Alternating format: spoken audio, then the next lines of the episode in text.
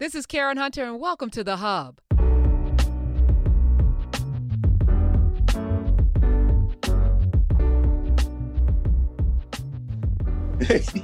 All right, welcome to In Class with Greg Carr, Dr. Greg Carr.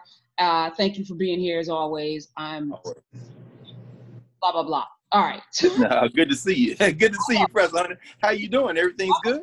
Everything's good, and I'm excited. You know, I love. I look forward to Saturdays the way I think a lot of people do because I, you know, it, it's tough to have these kind of conversations with people every day, and I get to talk to you on a Saturday once a week. Same here. Same here. We get to process. That's right. All right, so we've got something going in the momentum. It's summertime. Summer's coming to an end. Children coming back to school, and we'll just keep this up. We'll just flow right into our Saturday school. I'm glad everybody is enjoying it. Me too. Um, and when we go live again in September, top of September, uh, yeah. I'm, so so this is gonna be a drum beat leading up to that. Okay. All right. So I see the top of your shirt. Like who? Yes. Oh, I, oh okay. This, hey, Harry. Harriet Tubman, yes. This is from the Harriet Tubman home, 180 South Street, Auburn, New York. Um, Araminta, that was her African name, West African name. Um, Araminta Harriet Ross Tubman uh, from the Eastern Shore of Maryland. Uh, actually bought this at the home that sits on the land that she purchased. She was a member of the AME Zion Church. She raised money, people gave her money, and she purchased a piece of property. She did what uh, Sojourner Truth, formerly known as Isabella from upstate New York, did in Battle Creek, Michigan they bought property to for Africans who had been enslaved, and they, they almost referred like a retirement home. They said, "Y'all have worked your whole lives. Come." Harriet Tubman actually moved her parents there. Her parents lived there at the retirement home, and then she lived there. Uh, she's buried not far from there. Every summer, uh, people make pilgrimages to this. I, I, went for a number of years in a row. We take train to Buffalo and ride over, and it really is a remarkable ritual of return. People come from all over. They have speeches. They give tours of the ground. Then we go to the grave site. There's a sister who is a Harriet Tubman kind of reenactor. She's possessed with the spirit of Harriet Tubman. She comes out. It's really something.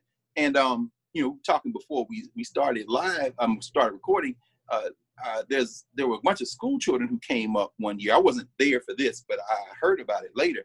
These school children did a field trip from the city, uh, and I'm wondering maybe you maybe even covered this uh, in your newspaper days they were elementary school age children.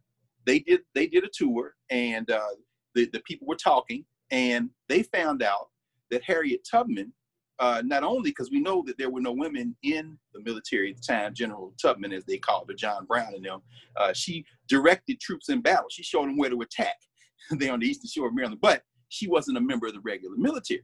Now her husband was, uh, and but she never got to what they call the widower's pension. She never got her money from the federal government. So these school children came back to the city and wrote their senator.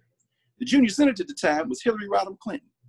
Hillary Clinton got Harriet Tubman's money, and that money was sent to the Harriet Tubman home to support the uh-huh. Harriet Tubman. But it was school children. I mean, just to show you, it doesn't really matter what age you are. When you get information, you can go into action. These little children, it's like, wait a minute, wait, you need to run Harriet Tubman her check. Come on, Senator. We, yeah. my mom voted for you, and, and, that's how you use it. Which, you know, um, and, and again, I, I, had a bunch of stuff that I wanted to talk to you about because we haven't really, you and I haven't spoken since Kamala Harris was selected as Joe Biden's um, vice president. Right. Uh, right. But it, it kind of segues. There two things I want to talk to you about. Today, literally today, the 15th of August, is uh, the anniversary of the incorporation of Eatonville, Florida which you know the great Zora Neale Hurston wrote about, and their eyes were watching God. And I think it is the first, one of the first incorporated Black towns in America. And I wanted to just say, ah, hey, uh, because as I, I tweeted out, what Africans have done, Africans can do.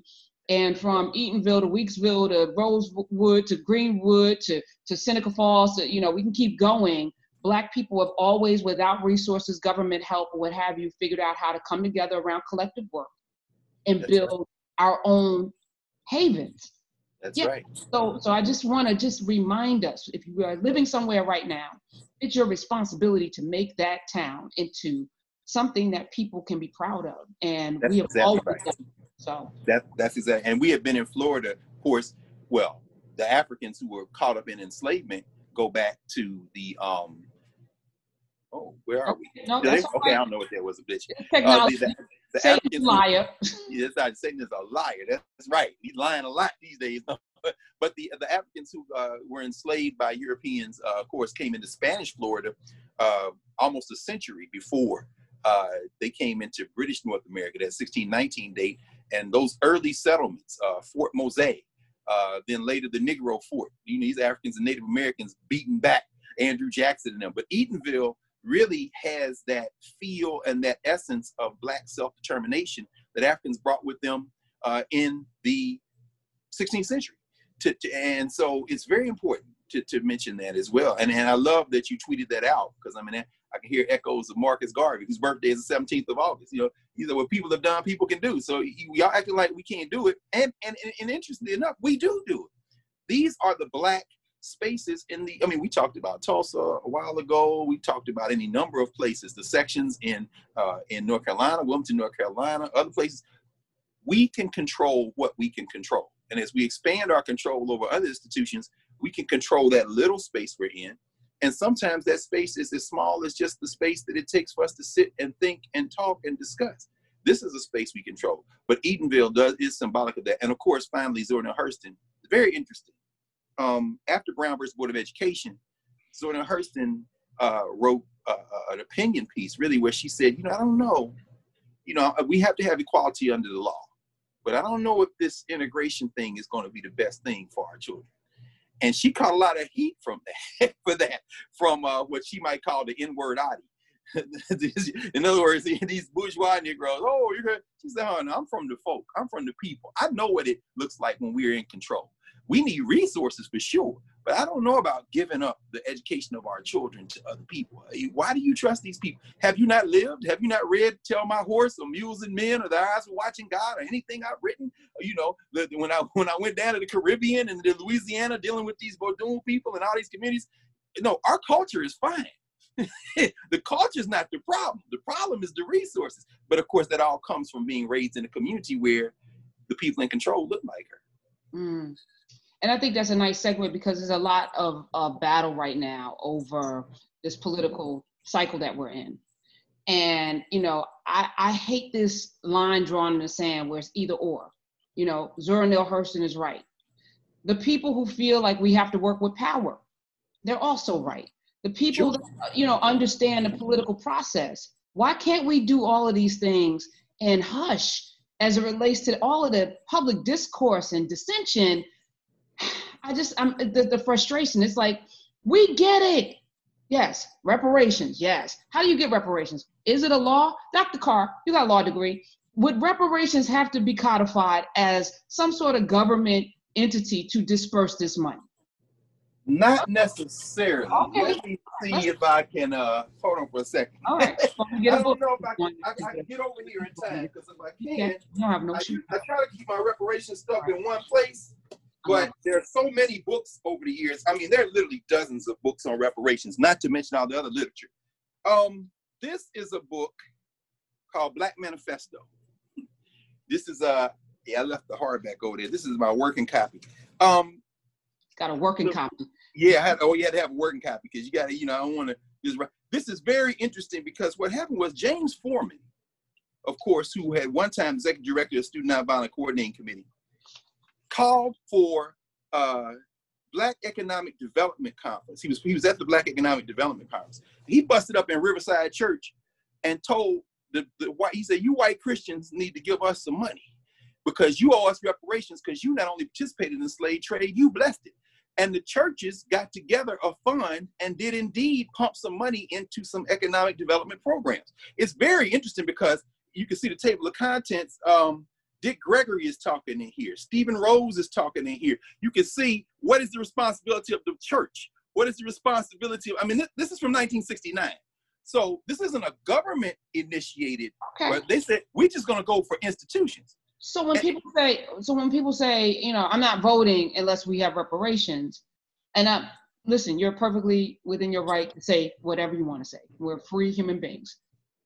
The the sophistication of that thought, right? So if if you're withholding your vote unless reparations on the table, and then you don't vote, and then you ensure the election of somebody who is absolutely not caring about your life, like how do you if, if you're you're hinging your vote on a reparations thing. You're saying that I, I, I believe government has to give us what's due, right? So right. you're putting your faith in a governmental system, which I don't have any faith in, by the way. Which is why I don't I don't have this discussion because I don't have any faith that these people are going to do something for me without being forced to. And me withholding a vote is not forcing them to do anything. If, if anything, it's the opposite. So I just I'm just I just want to navigate this intellectually, maybe a little bit spiritually, historically. Like what is it? And, and then Kamala, not Kamala, Biden, not Biden. Like how should we be looking at this, Dr. Carr? Well, I mean, well, I mean, we, we, we know we should be looking at it as people with a developed agenda and political philosophy. In other words, politics is just a tool. And you know, it's no different than anything else. When Forman and this crew goes up and, and rush, rushes up on the white church, they're saying this is an institution that we're going to go after. The, er, some of the early reparations lawsuits, about early, I mean in the modern reparations movement, I'm talking about now the 1970s and 80s, they were lawsuits that targeted white corporations, you know, white insurance companies. You know, but I say, you know, you all insured the boats. I mean, in, in other words, and so Deidre Knight Pulliam, um, uh, my friend Ajo Agia Toro, uh, the great Nkechi Taifa, who is really the subject. In fact, her, this is her new book I wrote the foreword for. It's called Black Power, Black Lawyer. And it isn't out yet. In fact, this is just the flyer for it. But Nkechi, it's a bad sister right here. Yeah, I love to hear the two of y'all talk. I love this sister right here. She doesn't DC. Nkechi Taifa, I mean, there's a whole litigation strategy. So, I mean, you know, later on, we start talking about the kind of people now who are popularizing reparations, and everybody is welcome. We need every voice, but let's be very clear. This thing didn't start in 2016, 2017. And so there's the legal strategy going after corporate. And then there is the idea that while we're doing, and this is very important, there are two dimensions of reparations because repair is the is at the core of it. One is the demand, the external demand. And in that external demand, you use every tool you have.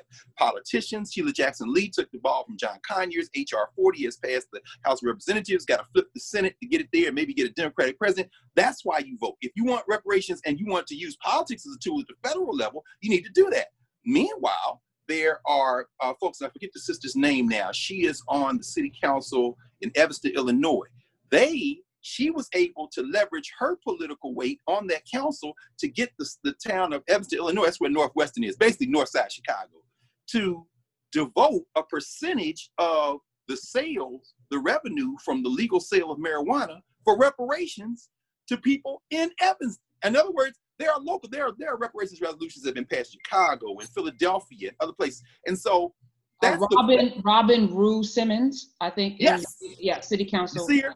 And look it Absolutely. up. Absolutely. I, I, saw her uh, a couple of weeks ago at the uh, NCOBRA conference, the uh, National Coalition of Blacks and Reparations in, for Reparations in America, which is the oldest reparations organization founded in the late 1980s. She came and talked about it because she's been working with NCOBRA folks. That again is why it's important to have institutions that exist outside of individuals' relationships with white institutions. It's good to have brilliant people doing research and talk, but if you don't have an organization, if you don't have a base to work from, then you don't have conversations like we're having. You're not able to organize, and then you're not able to sit at the table and say, okay, uh, we're going to endorse somebody, not endorse somebody. Okay, what do we value? Okay, are we going to talk to the churches? We're going to talk to the corporations. Okay, what are our values? So all those avenues are just different routes, but the thing that binds them together is us being in conversation. That's why people don't understand the, the reparations movement has relied on organized efforts. The Illinois Slave Trade Commission, there's an international dimension. Uh, the um, Ron Daniels chairs the NARC, National African American Reparations Coalition, but there's an international dimension. Uh, Sir Hilary Beckles out of the Caribbean is the point man for CARICOM, the Caribbean community. Uh, we were going to go to South Africa for the World Conference Against Racism, where reparations on the table. 9 11, 2001 jumped off. it's crazy, right at the same time. And but, but that was preceded by a meeting in Abuja, Nigeria.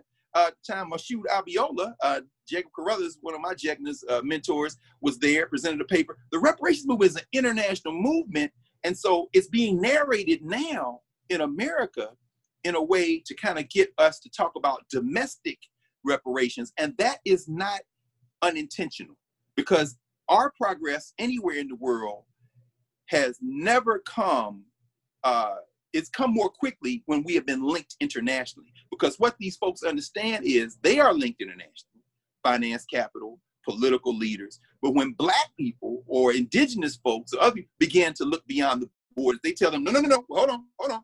You need to look to us individually in this relationship. Oh no, no, no, no, no. So rep- reparations is not. Rep- yeah, reparations is really not a. Uh, uh, that, that, that that's kind of saying yeah, politics just a tool. So this is a fluid conversation, and as you're talking, I think about you know Bilderberg. I think about the meeting. I think about that meeting where they decided to divvy up Africa, right? And the Belgians got the Congo, and the British got the this, and they they always they understand collective work. Yes. Cooperation and they literally met to divvy up Africa, which right. is why Senegal speaks French and Ghana speaks English, and these people speak German, and South Africa speak Dutch or a version of it. They divvied up a continent because they met around a common ideal and a common goal. And so it is counterproductive, you know, even if you're following the model to, to divide and conquer, especially around this this thing called nationality. And I bring up Kamala because you know her father's Jamaican, her mother's Indian, she's not black. We had this conversation when we were talking about who we wanted, who we didn't, and I didn't think that she would be a good pick for him because of everything that's happening right now. But let's just be clear: Shirley Chisholm is from the West Indies. Stokely Carmichael is from the West Indies. Malcolm X's mama is from the West Indies. Farrakhan yes. is from yes. the West Indies.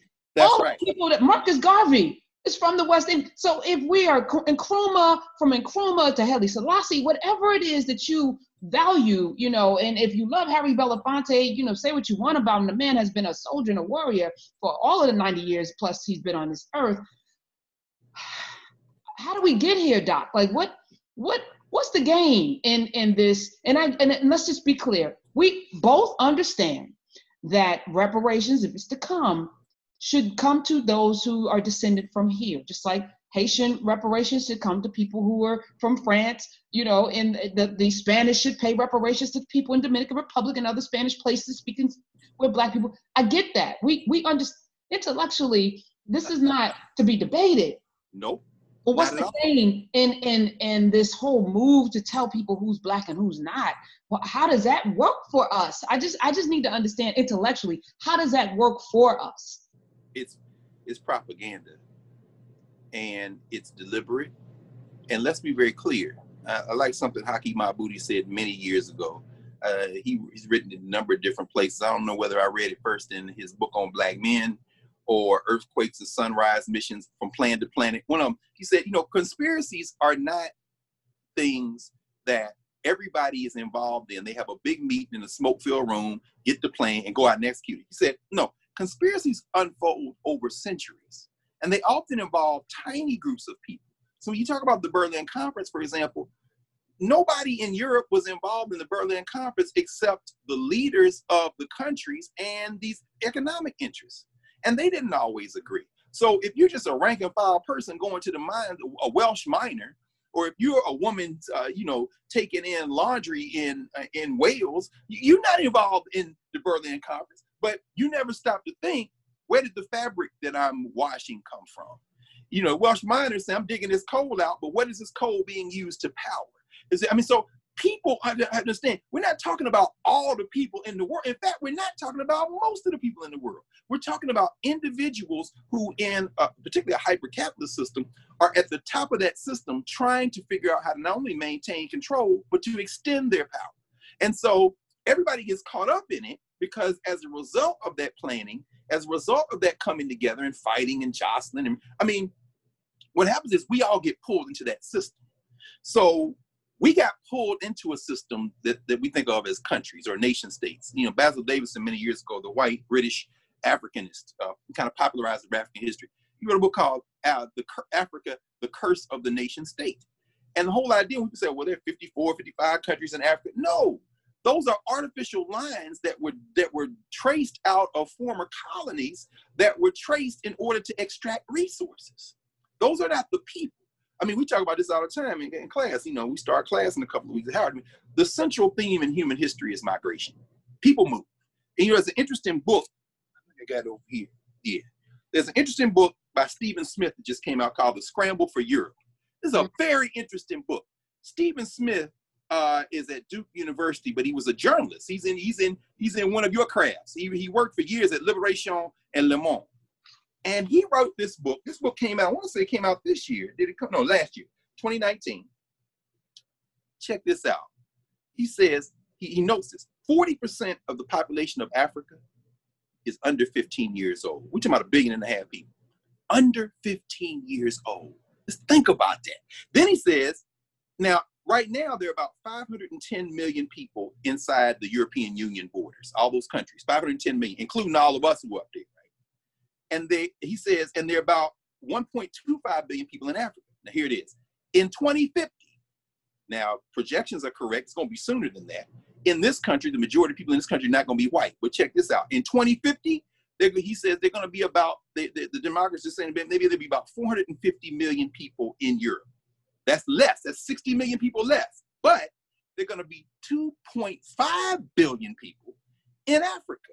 What he's predicting is the Africans are going to move into Europe, even it's not going to diminish anybody in Africa. He's saying Europe could be a quarter black by 2050.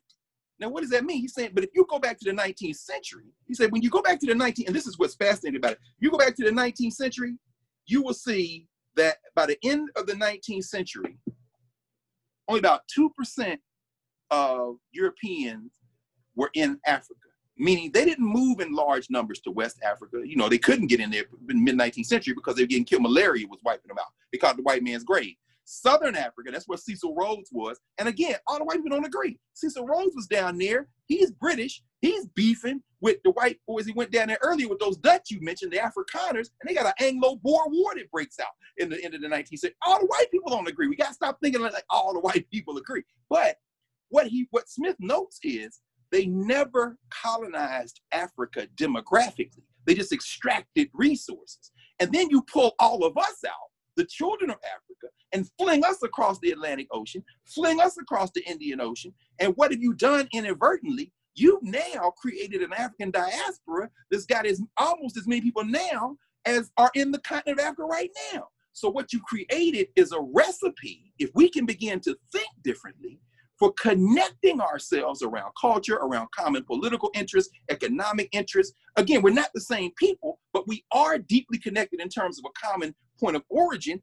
And over the years, we've seen when we come together politically and economically, even if it's just on issue by issue things, we all don't do this, but this thing we can agree on.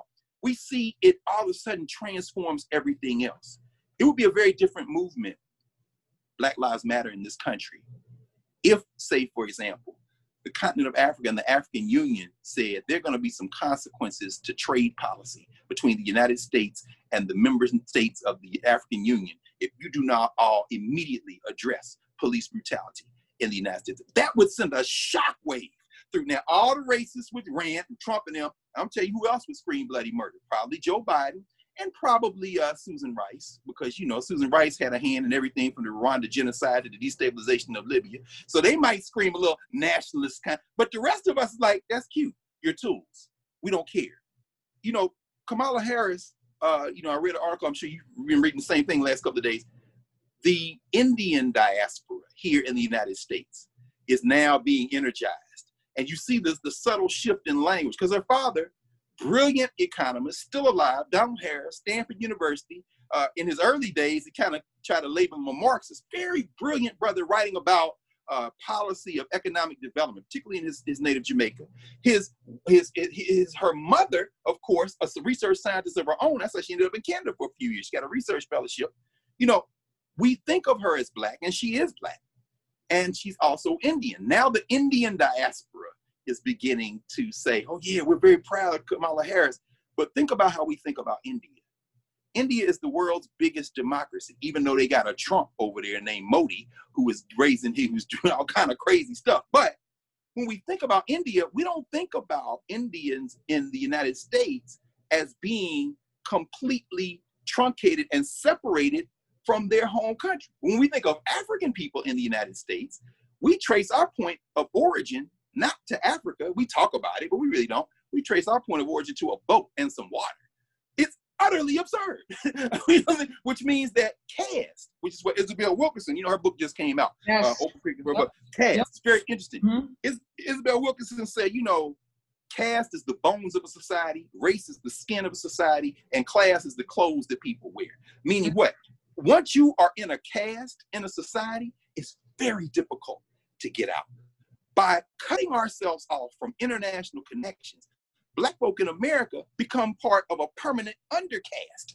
And the only way we get out is to try to negotiate to move up and down in the cast. And what we've seen is it only happens in drips and drabs, which is why Kamala Harris is saying, oh, yeah, she's breaking these glass ceilings. And yes, she is. And she's the first person to be on a ticket. So, well, Shirley Chisholm ran for president. Let's go look at Shirley Chisholm. Because you know what I did. I'm starting to look around. Shirley Chisholm. I started looking around at the stuff I have here. And I pulled out, there is uh there was a there was a um a journal that Mervyn Dymally out of out of out of California, one of the early members of the Black Congressional Black Caucus, found it called the Black Politician. Mm. Very interesting. And this uh this Wait, actually we can't get that book. I already know. No, nah, but we can scan it. I mean, you know, I believe we gotta have information, right? This is from uh-huh. summer 1970. Ju- Julius Hobson, who was who voted who did voting rights in D.C. Julius Hobson actually ran for vice president. Um, and Benjamin Spock. Remember when Benjamin Spock ran for president? Uh, was 68 or 72 or something? Uh, 68, I think it was. Julius Hobson ran for vice president. So I'm looking at these people on CNN thinking they cute. You know, these black folks get on and say, oh, you know, she isn't the first. She isn't the first person to run. The first first person to run, and this is true, Charlotta Bass, again, another member of your one of your crafts, the great journalist out of the West Coast, California Eagle. She was indeed, her name was put in nomination vice president. And then, but then somebody said, well, you know, she is the first to uh, to run for vice president, uh, to be on, a on a ticket, uh, who graduated from HBCU. Yeah, Julius Hobson graduated from Tuskegee. Y'all should do a little bit of research before you get on. Just say the first person from a major party. And, I mean, don't you know? Because people such in a rush to. Be, but my point is, she's one person. You can't pin your hopes on one person. What happened since Dymally and them put together the black politician, and now is that black politicians have moved largely from individuals who were expected to represent their constituency. Charles Diggs out of Michigan, uh, uh, John Conyers out of Michigan. You know, earlier than that in the 1930s, Oscar De Priest, Arthur Mitchell out of Chicago, the great Adam Clayton Powell out of Harlem, who said, I am Black America's congressman. And over, you're supposed to represent the people. It moved from that to individuals who, when they attain some achievement, we project onto them the group uh, agenda. No, they never said they represent the black community anymore. This, this, this the trick bag we got caught up in with Obama. But the reason I bring this up is because in this issue, summer of 1971 issue, The Black Politician, Shirley Chisholm, as you say, whose folk came from what, Barbados and Guyana, I think. Shirley Chisholm, Brooklyn, you know, the People's Republic of Brooklyn, Brooklyn. Shirley Chisholm wrote, writes an essay called The Role of the Black University. And it's very, I was rereading this the other day because Shirley Chisholm says, in order for us to make progress, we're going to have to come together, love each other, think differently, and move as a group. Now, did Shirley, and she said at these universities, at these, eh, particularly at black universities, You've got to be a black university. It's very interesting. She says black universities can lead in the recovery of recreation of black culture, history, art, and tradition. It should be a center for the study of non-white cultures, a source of vitality. She said black universities should be organized around solving problems that affect our people. She was unashamed about that. Now, this is 1971. Remember, they met in 1972 in Gary, Indiana for the National Black Political Convention. There's a very good small book on this by a brother named The Defeat of Black Power, Civil Rights and the National Black Political Convention of 1972. It's a very interesting book this brother right here, Gerald Moore, wrote. And you know, I don't, I never, I don't like the title because I'm like, I'm black. We want power. We still alive. We talking about the defeat of black power. What he's really talking about is the fact that the Gary Convention, which I encourage everybody to really study, that is the high water mark coming out of the 1960s. The, the, the, mass movement that really wasn't led by politicians, which is why one of the things that, you know, uh, Adam Clayton Powell didn't like about King and them, Powell's like, who elected King? No, bro, you know, we make, we, you're a politician and you for us, but our people in the streets and they, those things have to work together. Well, coming out of that movement into, ni- in the 19, into the 1970s, after the Voting Rights Act has been passed, they decide, can we get together and get a black political agenda? We need the politicians, so the Congressional Black Caucus people come. Do we, we need the black nationalists, Baraka and them are there, Jesse Jackson is there, Queen Mother Moore, reparations. Queen Mother Audley Moore. You know, I'm reading, yeah, I've been reading these books and people have now discovered Queen Mother Moore. And I love it when like young people who are writing their first books and stuff like that say that this is a person who is invisible. I knew Audley Moore. A lot of people did. Don't say people, just say you didn't know about it. Anyway, Queen Mother Moore is at the reparation. Everybody's there in the same room. Can we hammer out a black agenda? One person who was not there, Shirley Chisholm. Shirley Chisholm, this is 1972. Shirley Chisholm is contemplating a run for president. She is the first black woman in the United States Congress. She is sent, and now this time, of course, you got the white women's movement. I'll call it the women's movement. Let's be clear. Gloria Steinem and them, you know, I mean, she's partnered with Alice Walker and others. So you got some black women around. And you mentioned Eatonville, of course, the reason Zora Neale Hurston has a gravestone is because of Alice Walker. So this ain't no shade on Alice Walker, but I'm saying Gloria Steinem and them have an agenda. Betty Friedan and them have, you know, but in 1972, they're looking at Shirley Chisholm and say, oh, she's representing women. And then black people saying, oh, she's representing black people. Shirley Chisholm says, I'm a double minority. She writes about it in here. She says, I'm getting heat from all sides and I'm representing myself for these constituencies. But she doesn't go to Gary because in the same 1971, when she's writing this about Black University, she goes to a planning meeting for Gary and gives the work to the Stokes brothers out of Cleveland, to these guys, because she got some men with her. Percy Sutton was one of the guys. Percy Sutton said, I'm backing Shirley Chisholm. But these other dudes are like, wait a minute, you just got here. What you talking about? This guy. remember now, they after Adam Clayton Powell, they gonna put him out of Congress. He, he gets reelected. But so Shirley Chisholm is like, I'm not waiting on anybody. So she had that, you know, she was an assemblywoman in the state of New York. So she, I'm not coming here taking no back seats. Are y'all crazy? And, you know, I'm against the war. I mean, and, and she said, but she said, I don't know if black people can come together because we are too politically different we have to. So what you see is Shirley Chisholm is a very complicated figure. And, and so what happens after 1972, which is why Moore writes his book, The Defeat of Black Power, he says, after 1972, you really see this move by elected officials, particularly at the federal level, kind of away from this notion of a united front group politics because they say they really can't work it out with the black nationalists who are saying, I don't even know why we're going to vote, but I'm willing to come to this meeting if we can come together with an agenda. But what's happening is, and in the years since, what has happened is, this is why I mentioned Cedric Johnson's book, From Revolutionaries to Race Leaders.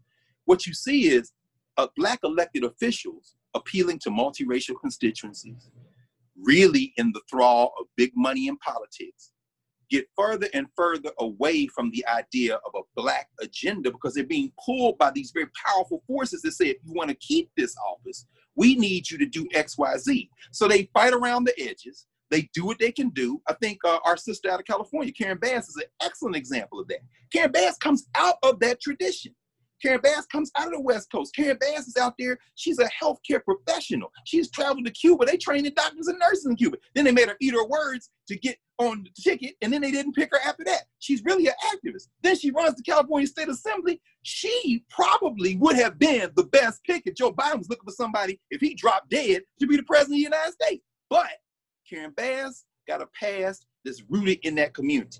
And so when you see her coming out of Southern California, you see Barbara Lee coming out of the Bay Area, who was ties back to Ron Dellums, you know. But Ron Dellums was one of the ones Shirley Chisholm was mad at because Dellums didn't endorse her. Because you know, so she blasted Dellums at that meeting in 71. But I'm saying all that to say these are individuals operating in a larger political field where larger, more better organized political and economic forces are saying, I know you came here with your afro. I know you came here with your black power fist, but you're now in the Congress.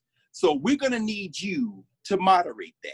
And if you can't moderate it, we're gonna run somebody against you. Ilhan Omar in Minneapolis, who waxed that dude, they pumped all that money in. But they did that to Rashida Tlaib as well. Rashida. And they, and they, were even promoting that she was gonna lose. You see that? Waxed. Right, yes. And, and, and, then Eliot Engel, who won't even live in New York, Jamal Bowman took him out, cut his whole head off. You know yes. what I'm saying? And then uh, Bush, my man, uh, uh, that sister Cori Bush in St. Louis, who came out of the streets of Ferguson, she bodied uh, Clay. Clay's daddy is the one that wrote the history of the Congressional Black Caucus. I mean, so I'm just saying, it, but, but what is happening is what's happening now in the United States, it's not enough to be black anymore. Why? Because after 72, when many black politicians just went to this, I'm black, which means you've achieved because I got elected, black people ain't going for that no more. And after them eight years of Obama, Kamala Harris, we love you, sis. We support you. And I'm gonna tell you right now, as a member of Alpha Phi Alpha fraternity, in the first of my family go to college, when I was student body president at Tennessee State, one of the first things we did, I said, look, ain't nobody wearing no Greek paraphernalia to football games or the pep rallies. Why? Because the vast majority of people on this campus are not members of Greek little organizations. They don't want to overplay this Howard AKA thing so much because y'all got to be real careful. Black people have class tensions too. So, you know, Kamala really? Harris is cool. Wait, not the car. No. yeah, you know what I mean? I mean, come on. Come on now. Y'all don't want I mean, Come on, Boule, whatever that come- is. See? You see? What is Look, that? And you know that, that's Blue our blue, blue check, bourgeois. What is Come on. that? Come on, you don't. And look, the people who you who you want to get out to vote, the links coming, the AKA's coming, the Delta, the Panhellenic, they gonna bust. They, I mean, I'm seeing now all my old heads, they raising money. Yeah, but guess what? They gonna vote. What you need is Shaniqua and them, Kwame and them, the people looking at it like, what y'all gonna do? We don't give a damn. Obama didn't do nothing for us. I ain't voting. I don't give a damn. I mean, be real careful about this class. How do you do that though? Okay, so so, so this is the question, right? And this is my frustration because you raised something, and we were going to go down another path. We'll say that for next week. No, we good. But this this this notion, and you're absolutely right. So I, I posit this, Dr. Carr. Hmm. When when did those folk who aren't engaged now? Because I, I feel like the vast majority of people who say they're not going to vote probably haven't voted. They probably don't vote. They probably wouldn't vote anyway. So That's this right. is just an excuse to not vote, right? That's right. But I could be wrong about that. So I'm I'm good with that. And and there are legitimate issues that people have with Kamala Harris. There are legitimate issues that people have with Joe Biden. But I just make it simple. Are they more problematic than Donald Trump? And I've always arrived to the conclusion that no. Whatever these two people have done does not even come close to what Donald Trump will do with four more years. I know that because I've seen the last three That's right. this, this is untenable. I get it. And so I'm just struggling right now to to get past the rhetoric of the legitimate claims, the legitimate causes, the legitimate problems and issues people have, and the feeling of disrespect. Like I just don't want to just give you my vote just because. So I've been I've been doing several like let's not do the black thing whether she's black or not because it really doesn't matter to me. I mean it really doesn't matter whether she's black or not. Not really. We've been voting for white people our whole entire existence outside Obama. On. I cast a vote for Jesse Jackson in college. It was the first person I ever voted Me for in too. a primary. Me too. But that, you know, but since then it was Jesse Obama. That was it. So this can't be about that. It can't be about Indian. Can't be about whether her granddaddy owned slave. It can't. Like, how do we get past the the very legitimate feelings people have to Well, talk about the power that we have to attain to get the things that we say we want? There's a process here. to late to to to quote again, you know, uh, William Lacy Clay. Uh, Clay got defeated by Bush in in uh, in, in in Missouri last week. But quote his father, which was one of the mottos of the Congressional Black Caucus: "We have no permanent friends, only permanent interests." In fact, that's the name of the history of the CBC, the book. We have to think. Well, let me not say that because this is a conversation because people think you know they they watching us now like we giving out marching orders. Everybody has the capacity to think. You can't think of. We don't think about life with saying when I was born so and so. So therefore today I'm not eating rice. No, every decision we make operates in a larger arc of our experiences, but we make indi- we make decisions sequentially. The trick is to be able to make better decisions based on the last time we picked something. So I mean, let's give a quick example. You know, uh, I saw the other day our friend Jason Johnson uh, tweeted something out that said, you know, the reason why uh, Trump controls the post office now is because every time Obama tried to appoint somebody to the board that runs the post office, Bernie Sanders blocked it. It's very true, uh, Brother Johnson. It's also true, Brother Johnson, that the Obama appointees were, were, were nominated with an eye toward privatizing parts of the post office, reducing the days of delivery, shortening it. In other words, what Bernie Sanders was doing is saying, no, I'm gonna stop this neoliberal agenda because you want to sell the post office out. Now it had the unintended consequences of leaving all those spots open so that when Trump comes in, he can appoint everything and they are dismantling the post office. But Jason now, Johnson. For a second there, too, because this is short sightedness and this is where arrogance comes in. They never thought Trump could win. And there it is. Trump never thought he was going to win. No. So they were setting up the layup for Hillary Clinton to come in. And that's why they didn't fight for Merrick Garland because that's right. they never imagined that come Trump on. would be. So so again. Come on. Um, let's let's pay attention. Well, well, but this is this is see this is this is this is exactly what you're talking about. Sequential decision making led uh, the lack of sequential decision making led us to where we are. Meaning what? Because I ain't gonna vote, nothing ever changes. No, stop talking so broadly. You understand? Let's just take the post office again. Sanders holding up those nominees, and then Sanders running for president, and then, in other words, we got to stop them from privatizing. And this can't happen with one speech on the house on the floor of the Senate. I'm gonna stop these in anticipation of building a movement that will be able to put us in a position to make our own. But guess what? All these ain't nothing gonna change people. Didn't vote.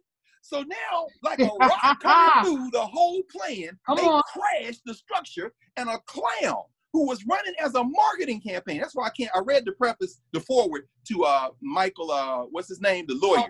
Cohen. Yes. Cohen. Me yeah. Cohen's Cohen's book because it ain't out yet. And you know, so but he said I know all about it. I was like, man, you. But my point is that this is a marketing thing these guys came up with. He backs into the presidency. He didn't win. No, he didn't win. Uh, Hillary Clinton got three million more votes. No, no, no, no, no, no, no. He didn't win because they had five damn uh, voting machines in Milwaukee and people got out of line. He didn't win because they threw away ballots in Michigan and Pennsylvania. He didn't win because they stole the election, just like they stole the election in 2000. In other words, enough people voted in those three states to make him lose. But people, this is where Greg Palast is so important. In fact, I just got Greg Palast. Like, yeah, yeah, Greg Palast. Yes. This is the how Trump stole. Greg Palast is no joke, man. I know that's another one of your colleagues this man, he, he just takes it down. My point is this: because Stacey Abrams should be the governor of Georgia, is the governor, the elected governor of Georgia, and my man who got in trouble down there in Florida, he's elected governor Andrew uh, Gillum. But the point is, if enough people had voted, not only would your mail be coming and your grandma medicine, because they worried about voting, and now your grandma don't have her medicine. Why? You put something in the mail today, it might not get to you for a week and a half. If y'all been noticing how this mail, and they're picking up the the voting uh, I'm sorry, the, the mailboxes, the little blue mailbox. They're literally pulling up. Putting, so my point is that all that happens because somebody decided nothing changes. I, am not. I'm not going to vote. You, no, no, no, no, no, no, no, no, no, no. You came crashing down while somebody else, like a Sanders, and I'm just naming Bernie Sanders because it's talking about the post office, right. had a strategy that's based on sequential decision making, and then you come in, hadn't thought about anything in sequence and just bust in because you got in your mind from the time I was born to now, ain't nothing ever changed. And then you deliver this tool to the hands of somebody who is going to destroy you. So now we say, well, you got to go vote for Biden Harris. Why? Because at least get us back to Obama. and that, in other words, I mean, at least get us back where we can organize and right. make them not privatize the post office. Because guess what? When the plague came, I think you got a better chance to get Medicare for all. I don't care if Joe Biden said he against it. I don't care if Kamala Harris uh, co-sponsored legislation in the Senate to say, yeah, I'll go for Medicare for all, and then ran for president and walked it back because them those donors said, hold on, Kamala, these insurance companies don't like, okay, fine. What do I need to do? Because I ain't trying to get out of the primary yet. Because I'm a politician. Because I'm a politician. I'm a civil rights leader. I'm not a civil rights leader. I'm a politician. But guess what? Let's get them elected, and then they get sworn in. We take our day off. The AKA stroll all around the mall. All the people scream. It's very nice. That's Monday. It's very nice. Tuesday morning, here go 250,000 Negroes standing outside your office saying, I don't care whether you like Medicare or not or not. This is what you gonna sign. Why? Because well, after we voted for you, we went down ballot and voted for all these other people, and they gonna pass it on both sides of the house. And I don't care when Cigna comes in. I don't care when Blue Cross Blue Shield comes in. I don't care when the people that put all that money into your pocket came in. If you don't sign this legislation, we are going to get a veto-proof majority in the midterm election. I mean, you gotta think differently about this because I'm a pro- this is the last thing I said. This is what I, I'm kind of I'm not nervous about this now because we got to do things one at a time. Let's say Joe Biden serves eight years. That would be like saying, let's say that the moon will come up instead of the sun. And but at any rate, because he ain't, you know, but let's say if he makes four years, I'll be surprised. But the seat gets elected. That means Harris might be the president before the end of the first term. But here's my question. Do you think look at what happened after Obama. Do you think who they run next time, they're going to learn something from Trump? Oh, we can have a whole racist. We just need them to talk a little better.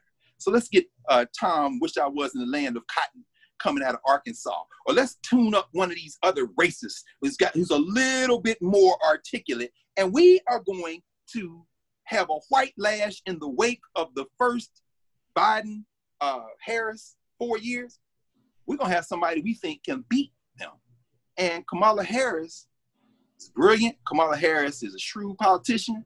Kamala Harris knows how to be on both sides of the issue. People saying defending her record as a uh, the district attorney in in, in, in San Francisco and the attorney general of California, and they should. And people are uh, critiquing her record in both places, and they should, because she figured out a way to be on both sides of the issue on most of the things. And anybody want to at me, you probably should read something first. We can have a whole nother conversation about that. Y'all don't, y'all, I mean, y'all don't I'm do not it. attacking Don't do it. Don't do it. Africana She's a politician. I'm not Okay. mad at her. I'm gonna go for it. I'm look, we gotta we gotta get them in office. But what we saw in her presidential campaign is she didn't run the kind of race that she could win, and very quickly it became really, in my mind, an audition for vice president. She got that. I think she will learn from that. She's presumptive nominee whenever it's not Biden. But if you're gonna, if you don't understand that after they do their turn, they're gonna come back with the last action hero of white supremacy. And it's not gonna be a stumble bomb whose brain is rotting in his skull, Donald Trump. It's gonna be somebody who can, you know what That, that we would even like.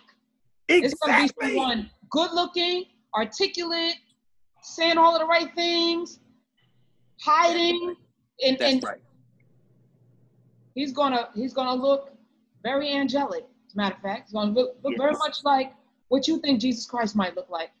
Yes. That's that's He's exactly actually gonna right. be chosen one, and this goes to Revelations. We're gonna have a whole conversation about the Bible and stuff uh, Yes. live in a couple of weeks. But when when you were talking, Dr. Carr, I was just thinking about when when you went back to Shirley Chisholm and Ron Dellums and Adam Clayton Powell, who couldn't stand this one and that one, and Percy Sutton, who was backing her, and we've had conflict of, Yes. of, of leadership from the inception. I, I think of Nannie Helen Burroughs and, and Booker T. Washington.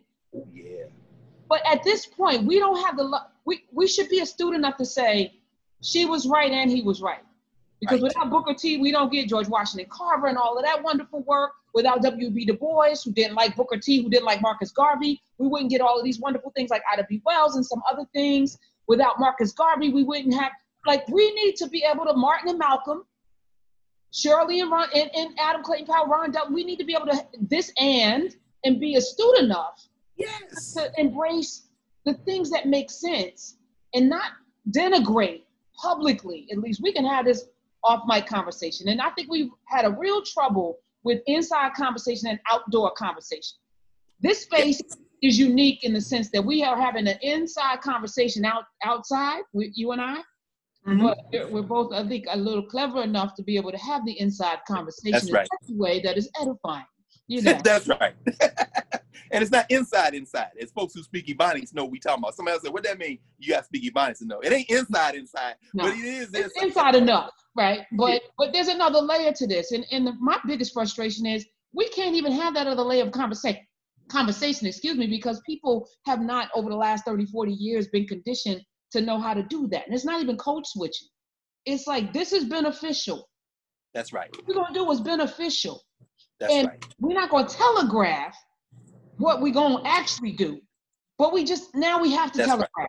Yes, Wednesday morning after right. election on Tuesday, we're gonna show up in numbers and make the demands. But we can't be bickering over who's black and who's not, what whether we're gonna get this or get that. Put an agenda together, No. collective uh, ideology on a couple of things, push them down the way other people do, and all the complaints about oh the gays got this and women got that, and what we didn't ask for anything. Let's make sure we ask for something No. and stop all this nonsense. Let's get there because four more years of Trump, if they could, that's a mandate. If Trump gets a mandate, y'all on some bull crap right now. If you don't think it's gonna be uh, flowers bringing and slow singing with him with four more years, and I'm not saying the, the, the damn sky is falling. I'm just saying I've watched him for 30 years in New York. I've watched him. Yes. No, and, and- I understand, Karen. Folks need to hear what you're saying. I mean, we've talked about we keep coming back to voting because this, this is the season for it, and the sky in some ways is falling. You see, we know that. I mean, this ain't no long conversation. You know, we know that there are three branches of government. You know, judiciary and legislative and the executive. The judiciary is appointed by the executive with the consent and advice and consent of the legislative at the state level, the federal level. The federal, well, they're not elected judges, but at the federal level, it's appointment. They have replaced over 200 federal judges in the first four years of this man's term. If they get again, Ruth Bader Ginsburg is gone. Stephen Breyer is right behind her.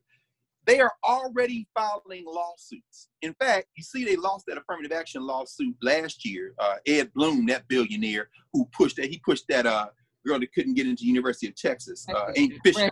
Yeah. Fisher versus Texas. She couldn't even get into. Te- she didn't even have the grades to get it. She didn't make the cutoff, but they still used her as the plaintiff for Fisher, the Fisher case, where they attacking so-called affirmative action.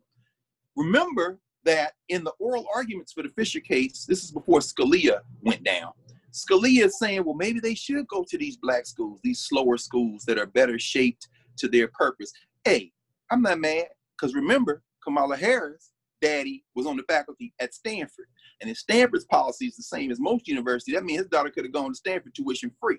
She chose to go to Howard, and that made all the difference. So, Scalia, wherever you are, up, down, or nowhere, please understand that these special HBCUs produce a certain kind of person. No, not. And so, this man was one of he was a lauded professor at Stanford University, but his baby went to Howard. So let's be clear. But my point is that that case didn't do what they wanted to do. They eventually let Texas keep their race element in their in their decisions. So then Blum and them go back, except this time they use the trope of Asian Americans. And we know there ain't no such thing as an Asian. They got Southeast Asians, Indians are Asian, like Kamala Harris. You got Chinese, Japanese. What the hell does that even mean? But they use the idea that Asians were underrepresented in admissions because if you just went on grades and SAT scores, there would be more Asians than even the plurality that's in the UCal system, among other things, and at Harvard.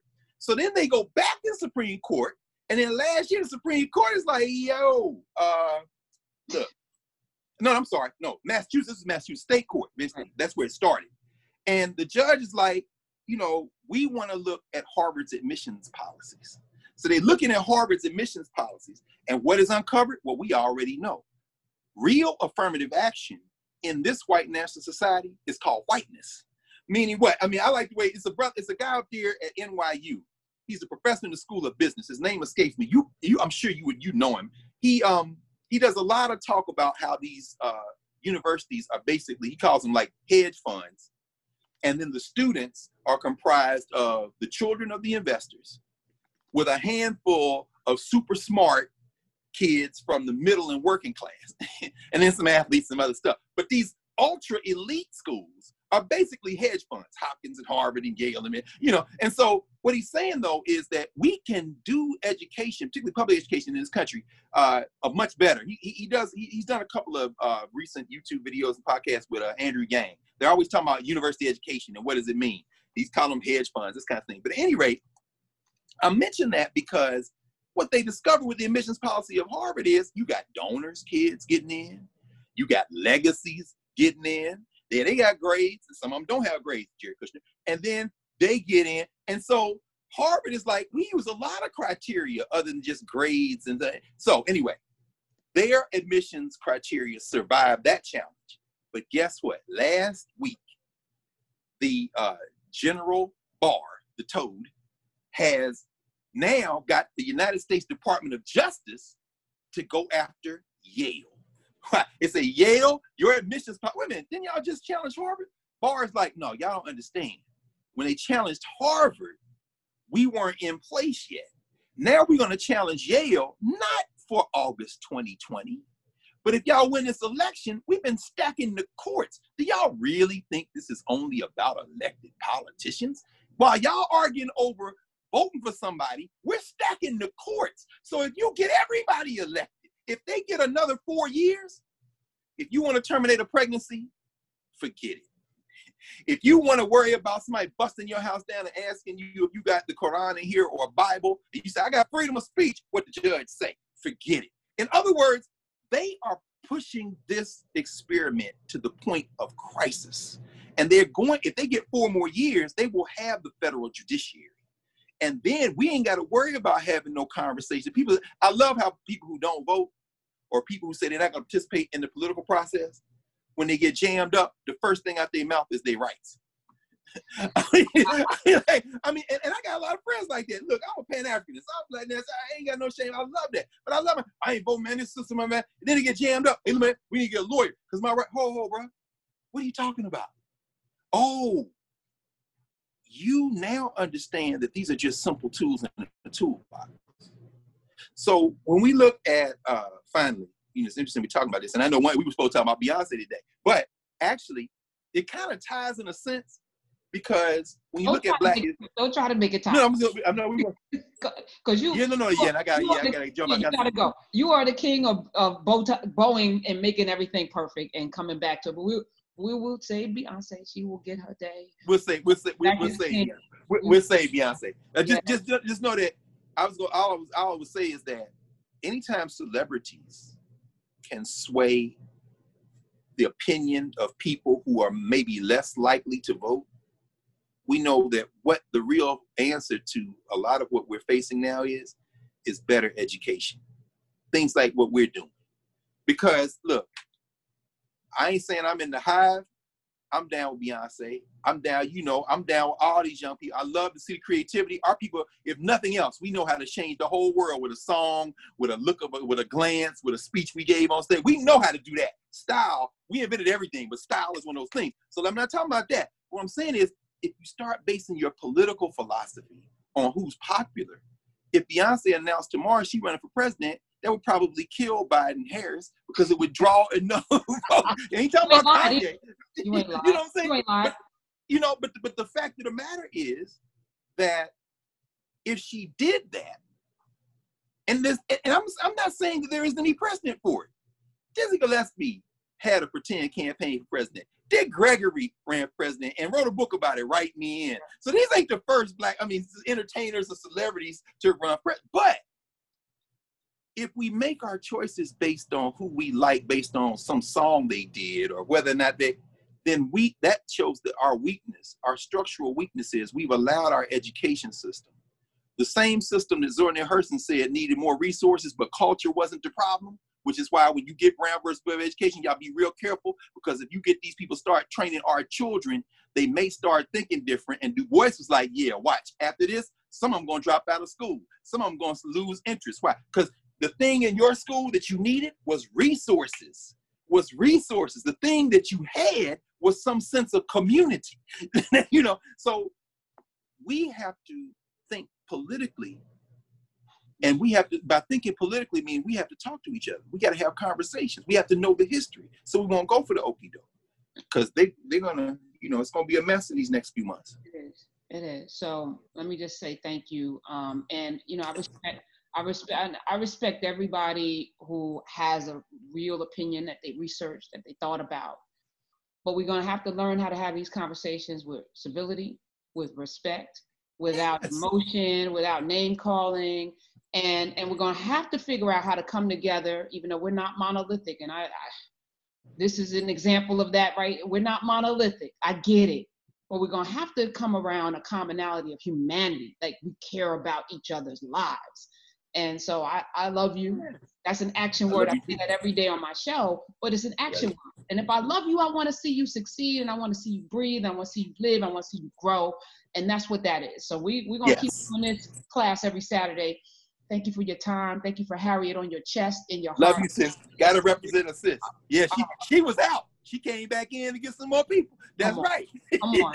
All right. Oh, and subscribe and give the thumbs up and and and and listen. I call this weed in the garden, uh, the garden in our comments. I'm in the comments not because I want to shut people down, but because I want to demonstrate that we can't grow anything if there are weeds in there choking out, you know, the, the positivity in the food, you know. So if you see people in the comments that are there not because we are trying to do something, we could disagree, but Right. come in with the right attitude, with the right spirit, or else you will be asked to leave, or I will block you. But I, I'm inviting everyone to let's tend the garden together so that one person doesn't have to do it all. Yeah, thank, thank, thank you, sis. Especially now because we know that the troll factories and the bot factories are about to ramp it up. So I'm, yeah, and- I know you can spot them and distinguish between them. But thank you for that because oh, that's Listen, I, I need we, we need good food, and and Right. weeds weeds are pests. They, they will choke out your whole entire ga- garden. yes, will, they will. and they keep coming back. So we got to be vigilant, and I'm here for it. I was built for it. I love you. I know you got to run. You got work. Love to you too. Yeah, I gotta go talk to. STEM kids. All right. Bye, Dr. Carr. I'll see you later, Professor Hunter. Good to see you, dear. Talk to you soon.